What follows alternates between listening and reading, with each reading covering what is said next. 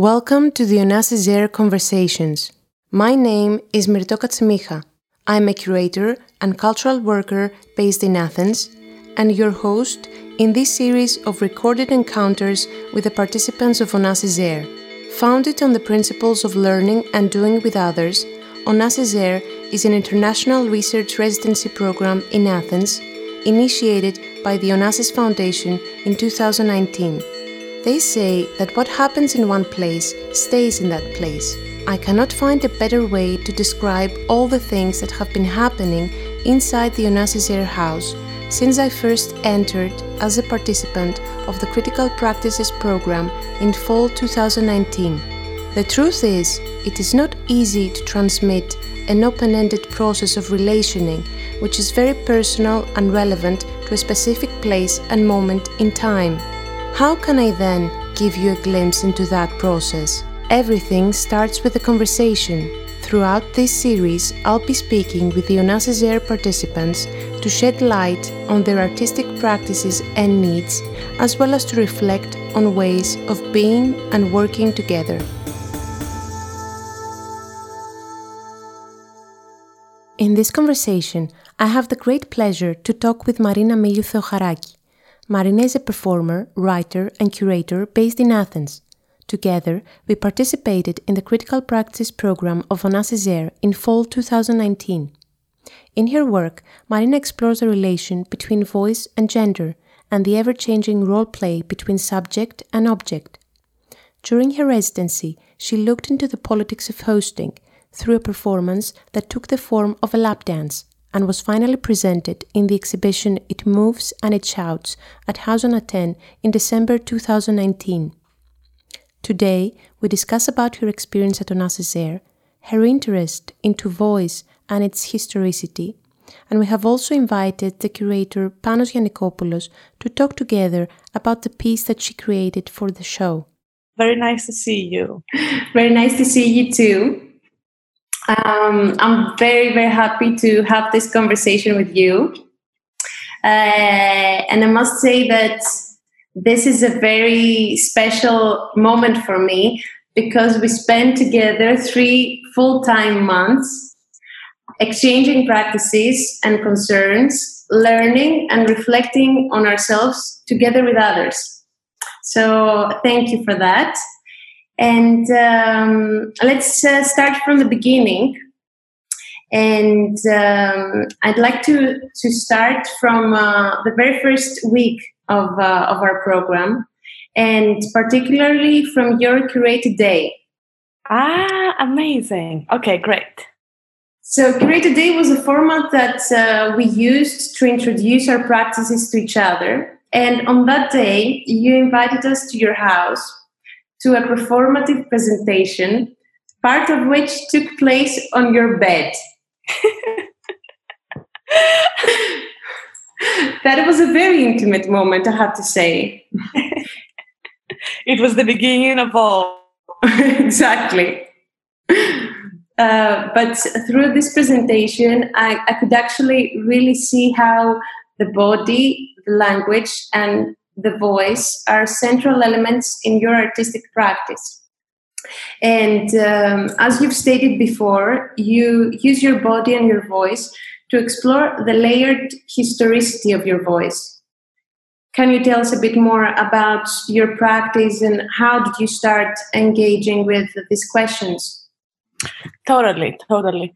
Um, great. So, uh, about in regards to this day, um, I was thinking of instead of because I also took we went outside for a walk around the city, and then in order to also show you the more uh, personal side of me, and uh, that also connects to my practice, I, I thought about in addition to the outside, bringing you also inside.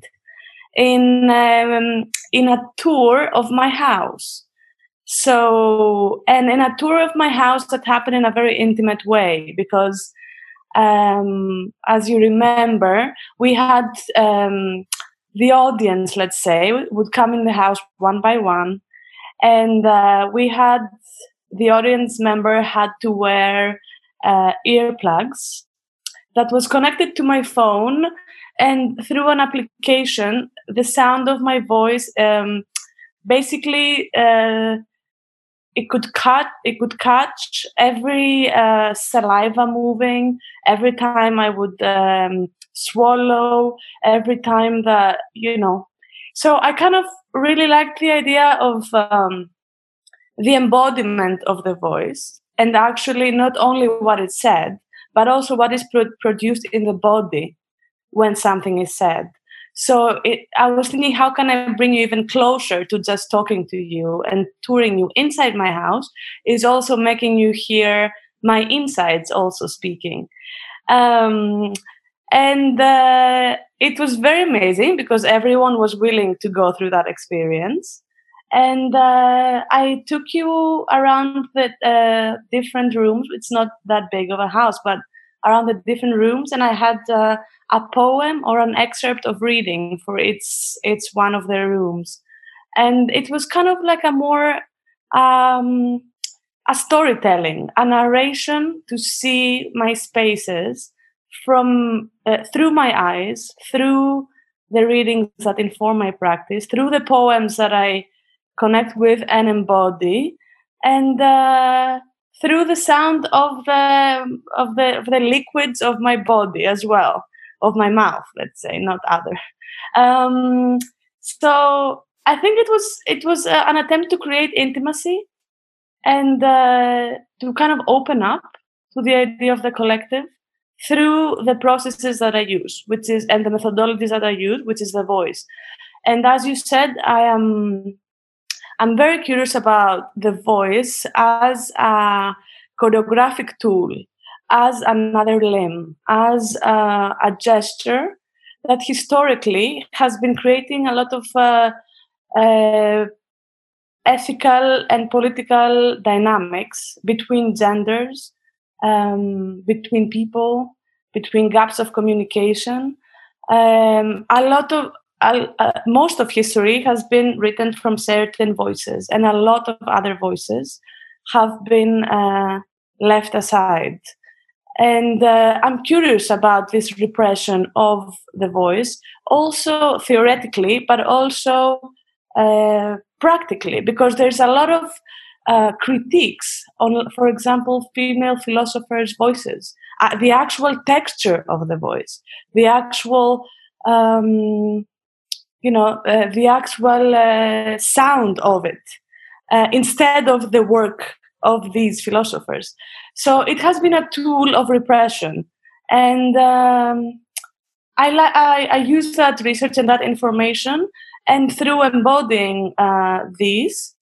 I kind of abstract it and use my voice in in different kind of ways, uh, choreographing it and uh, playing with this um, with this expectation, this anticipation, desire, discuss um, the fear that one is experiencing when a voice is very loud. Uh, uh, this this this role playing between uh, eroticism and um, distance that a voice can create. Voice is quite unique, and also the way that we speak in different languages unique. So while you were talking, I was thinking um, that the pieces, uh, your pieces, the ones that I have seen, are uh, in English, mm-hmm. and um, I have. I think I've asked you this question before um, about the use of English um, as a language in your pieces instead of Greek, mm. for example. Mm. So, I mean, it's really the answer is really uh, just practical, to be honest. It's not, uh, it has not really been a choice. Like I've shown, the work that I've shown has been mainly in places where um, English is the prevalent uh, language of communication, let's say. Um, so, for example, Onassis, because of the international culture that exists, the research also kind of uh, kind of emerged in English language. I've also personally, because I lived so many years in the States, in Chicago, uh, and I left when I was like um, 18 from Greece. So all of the academic language um, that I have uh, developed my work upon and my research has been mainly in English. So it's actually a lack of experience. It's not a choice or preference. And um, it, it the poetic because I also write a lot. So the first language that comes in mind when it comes to more uh, poetic language is English, only because it comes out of uh, more naturally in the academic and in my own practice. You know. Um, yeah, I understand, and uh, I would actually be also very interested to see a piece of yours in Greek and see how um, what kind of different voices appear within the Greek language. I'm very curious, and I'm I'm looking forward to doing it actually. But going back to the research, what was the initial research question that you came with uh, when the program started? It actually was the the beginning of kind of the throat lap dance, which is the piece that I developed through the residency, and uh, it was uh, it was what kind of exchanges take place uh, in a performance where the questions of subjectivity and objectivity exist? And how can i play with these? Which i know they're really large words but how can i really uh, diffuse them into the material that i want to use and really play create a role playing between these two? In a, taking them from a much uh, macro and larger um, situations that I and the research that I'm interested in, political situations, and creating a performance around that. Um, and also, it was also the reason why I did critical practices, and the reason why I applied was because I also needed a break. Um, a break from my uh, uh, I'm educated as a choreographer, as a performer, and a performer theorist. And uh, I'm kind of in between. My whole life, I've been working in cultural institutions, in production and curatorial teams, and also doing my practice in the side. And uh, I needed uh, a break in my city with other people in order to kind of reestablish, redefine my own work after all of these curatorial experiences that I've been through. So, you know, having this double life kind of takes away a lot of your energy. And it's very unique to have the time to really, the time and the space and the collective to really develop uh, your own voice again. Um, so that was also very important for me. Was it actually a break for you? my god the the break eh, of the of the residency like the um, you know in many ways over, although it was very overpopulated with people with events with situations with occurrences uh, trips um, i think it was really a, a break because it was a flex in time. It was like uh, time uh, paused. Um, we are used to live, uh, at least in a city like Athens, we are used to live in a rhythm of production, of uh, production, uh, monetary production for our survival, uh, creative production for our practice, um, to, ra- to be on the move all the time.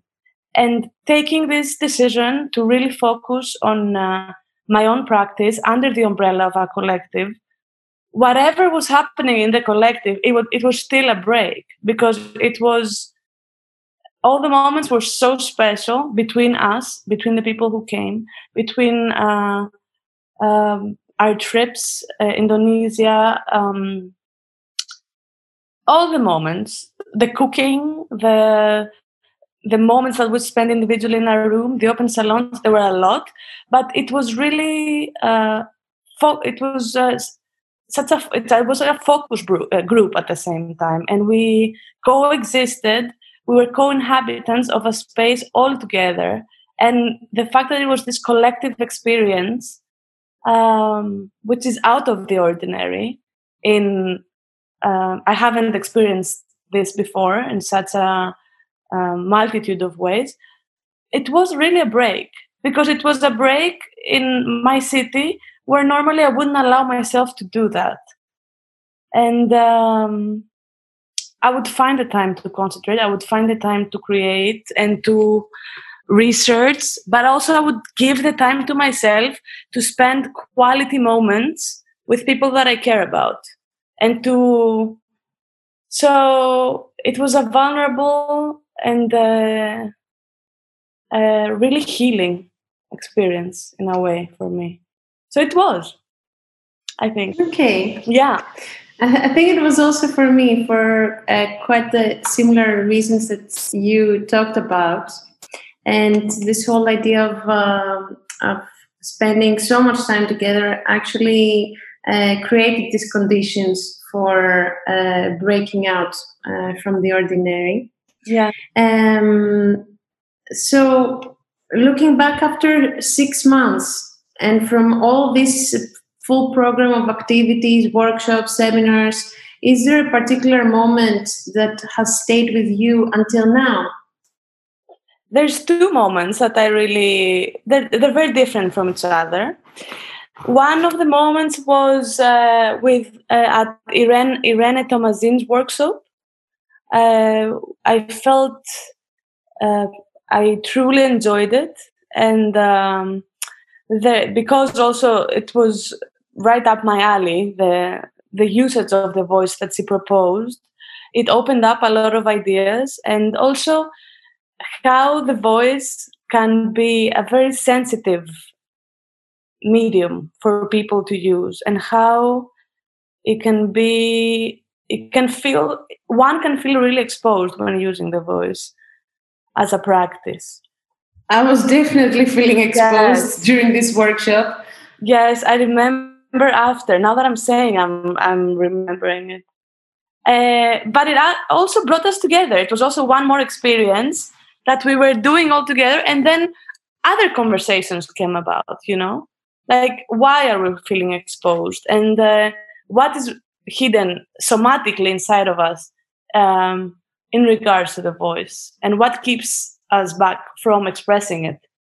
Um, yeah. As far as I remember, you do voice training yeah. for your own practice. So, what it, um, what did Irena's workshop bring uh, more for you? She reminded me of the physicality of the voice and how it's completely interconnected to physical movement, and how one uh, helps the other develop. Which I I also have some dance training, and I use uh, various choreographic techniques in my work, but it that uh, my work is more of performances and less than dance in a traditional kind of way. Um, so it alarmed me in that way that how can i also use these uh, physical techniques that i'm that i embody um, and not only the voice? Because the voice lessons that i do for the past uh, three years now two and a half years is more you know actual how to train to use your voice without hurting your uh, your cords and uh, which is great because it has given me a lot of power on my chest and the and the throat but uh, it's very different. It was very different. Also another moment that i could say that i will never forget it was in indonesia that we were in the borobudur uh, buddhist temple where we had woken up extremely early, early in the morning like three o'clock or something. and uh, we took the bus to go to the to the Buddhist complex, and we were so exhausted, and we were we were so. Um, you know, we we felt raw and but open at the same time, and we were kind of pushing each other to walk towards the Buddhist complex. And the minute we just sat there it was it was so magical because it we saw the sunset the sunrise the sunrise it was so magical because it was like a sublime togetherness that we were all experiencing after a lot of exhaustion and a lot of emotional turmoil and uh, you know all these exchanges that we've been through. And it just it was like a time stopped there. And we're all here collectively experiencing this. Everything else is in our body accumulated and we're letting it go. And i don't know. For me it was the moment where i was kind of, i was i felt really empowered from the togetherness that we were all feeling at that moment i was actually about to ask you a question about indonesia uh, which uh, relates a lot to the answer that you gave and uh, the whole the whole intensive month, which was designed by Raed Yassin, was based on the notion of the soft shell crab, mm. which was uh, a way uh, to expose ourselves through our senses. Mm. And I wanted to ask you because we talk, we've been talking a lot about the body. How did this whole trip affect your senses? I think I think it was unlearning in the most honest definition of the term. Uh, because we we each other experience the place in a collective way, but also in very individual ways. We learned about each other, all of our perspectives and sides. Um, we were in a place that uh, we didn't we didn't really know uh, culturally, and uh, we had to ex- we experienced it in uh, in very unknown ways. Like we didn't know what the next day will bring. And uh, this, but at the same time, we had this safety of uh, of um, the collective, and um, I think it. I think at the end of the trip, I felt really open and uh, like an open wound. So, if I could describe in terms of the senses, and then because we because it was so uh, uh, emotionally and spiritually overwhelming in very good ways eh? sublime ways but also in raw ways which is um, so i think it was i felt very open like a wound and then gradually when i came back i processed all that information and it was the most uh, beautiful uh, healing and closing all of, closing this wound with all of you in there. Eh, that's the best way I can describe it. That's amazing. I think that trip was uh, like the peak of our exhaustion. Yeah, the three flights uh, to change and uh, so many hours of traveling, and then we came back, and somehow the the space became really ours, and we just started uh, enjoying the space and the rooms in a more in a different way for sure. Yeah i totally agree. Let's go back to the throat lap dance because we have uh, a guest today with us uh, which is a person that you've collaborated with and he can uh, um, tell us a bit more about this piece. I remember the first day that you presented this piece to us and it was very intimidating it was during Manolis Tsipos feedback workshop, mm. and uh, you chose to actually present the the performance. And we formed a circle. You uh, you sat on the table. You had your papers, everything fine, and then you started doing this very weird thing with your voice that I had never experienced before and it put me in a really awkward position mm. um, but uh, awkward in an interesting way. I mean, in a meaningful way, because I was considering um, the act of gazing, the um, intimacy of uh, of the person who was sitting in front of you, but uh, also the way that the person was exposed by all of us looking at him. Uh, so this piece is a part of a larger series of works uh, that you call the lap dance buffet. And uh, I'm wondering if you could say a little bit more about the idea of the lap dance, um, your role in this piece, and the um, the ways that you um, you will continue developing more of these pieces. Yes, sure. The the whole idea actually came to mind after so before Onassis Air, I was uh, a danceWEB scholar at ImPulsTanz uh, Vienna, which is a festival of dance in Vienna. And um, I had a workshop there um, where um, we actually did uh, lap uh, lap dance and private dance techniques, and um, this kind of uh, this was uh, the workshop with Danny Brown, and this this kind of made me question like uh, what is a lap dance? And what kind of exchanges does a lap dance entail? Is it only erotic or can it be an exchange any exchange between people between two people the one facing the other? And i was also curious about uh, the idea of hosting and the role of the host and the receiver uh, and this goes back again to the subject and the object and how these roles can be exchanged during a performance. And um, i wanted to kind of uh, play with uh, desire eroticism um, the voice of course uh, and also what happens when there's no climax in this anticipation what happens if desire and eroticism is not as expected in a traditionally form of a lap dance? And the woman or the female identifying person doesn't um, give to the receiver what they're expecting. Um, so i was like how can i create a lap uh, so the umbrella is as you said is the lap dance buffet is the is the series where uh, i create different lap dances based on the medium used. So a lap dance could be as I did uh, with the throat lap dance, through the throat and the voice and the idea of narration, or it could be through sound, um, with a performer playing different sounds to create different expectations towards the receiver, and creating different kind of um, desires and playing with kind of it can have many different titles. Uh, so this is the first piece that I developed from the series and I was thinking all of these things, and um, I wanted to embed to embed the narration and. Uh, inspired by various um, feminist manifestos or texts written by um, female identifying people's experiences.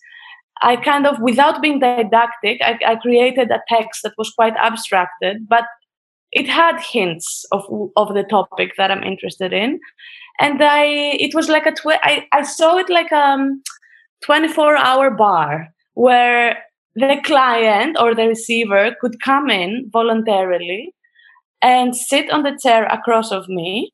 And then I perform I host this lap dance for them and then the next one could come and sit on the on the chair across scenographically it was more of an, a combination of an institutional space like it had a, an institutional chair and a table in combination with some fetish elements like a black black uh, plastic um, uh, kind of uh, floor cover and uh, the and the table was a little was quite sexy i think.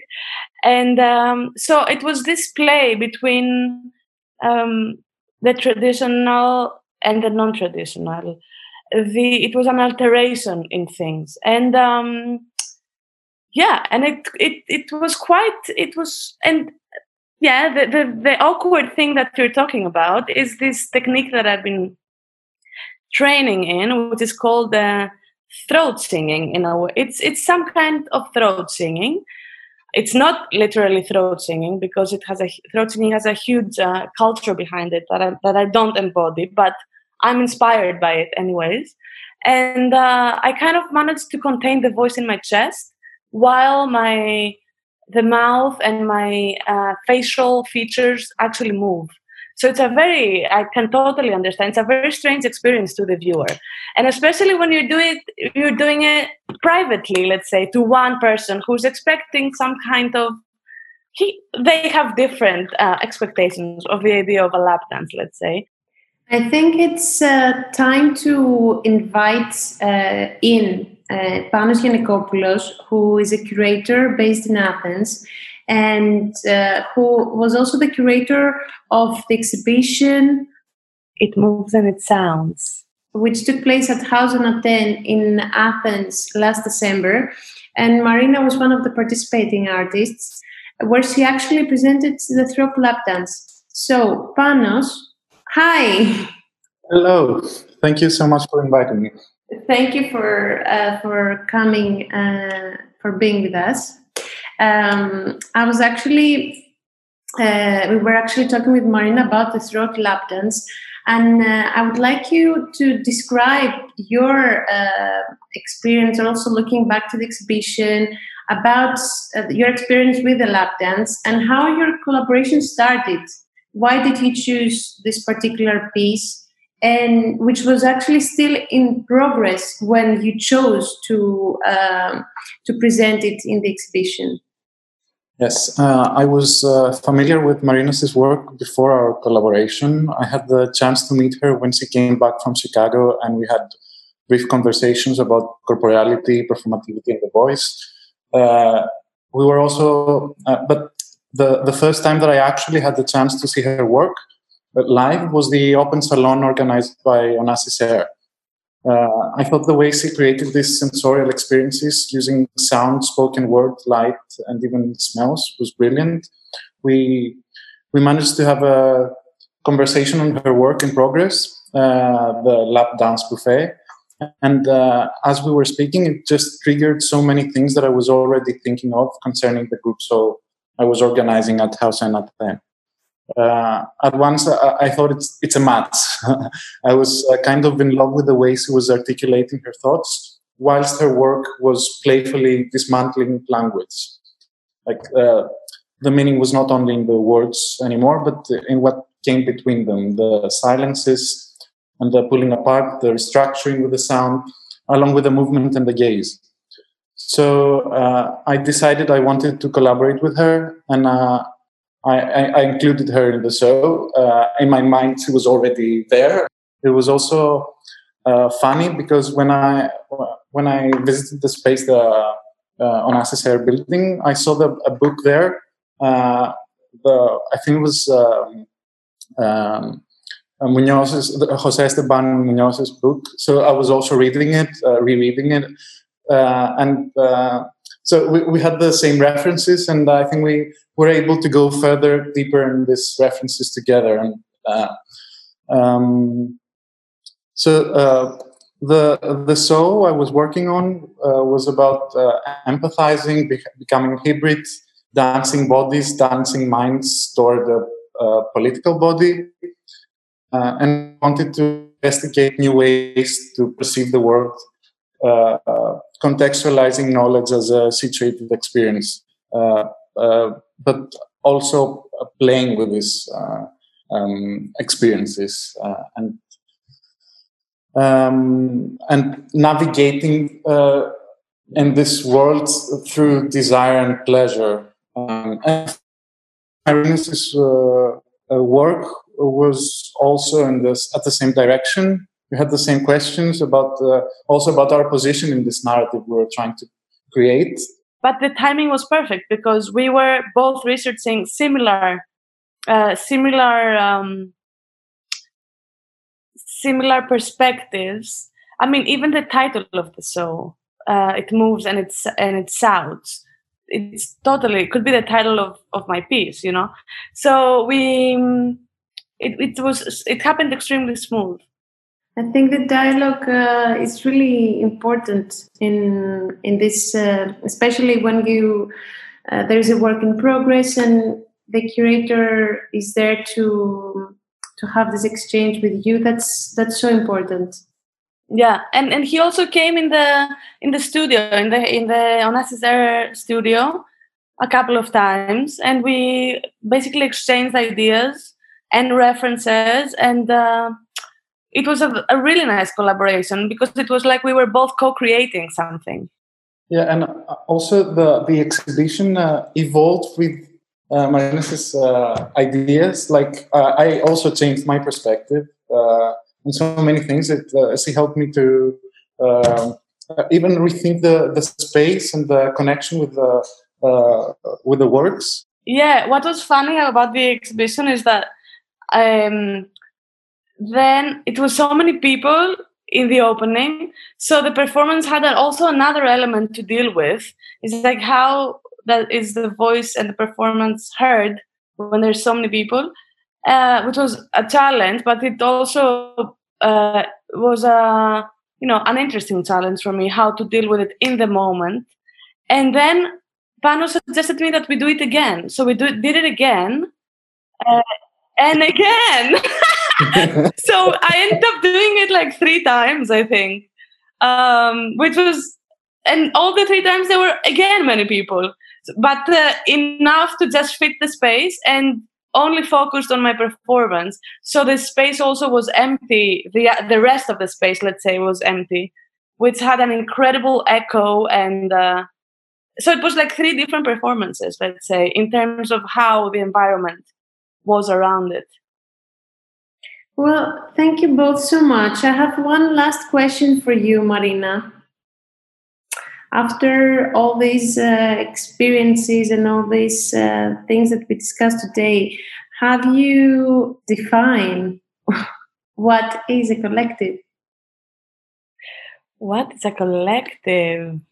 The collective takes in consideration um, sharing responsibilities, offering care, respecting differences, and loving to coexist individually under a collective umbrella. So it is this it is this sense of uh, coexisting and respecting each other at the same time, each other's individuality at the same time. I think, and uh, this is what we felt definitely in Onassis Air. Like we shared our energies constantly with each other uh, while being present and absent from each other. Thank you for listening. If you want to listen to more conversations, please subscribe to our channel. You can find more about the Air residency program and each participant at www.onassis.org. This series is produced by Air. Thanks to Nikos Kolias, the sound designer of the series, and to Nikos Liberis for providing the original music intro theme.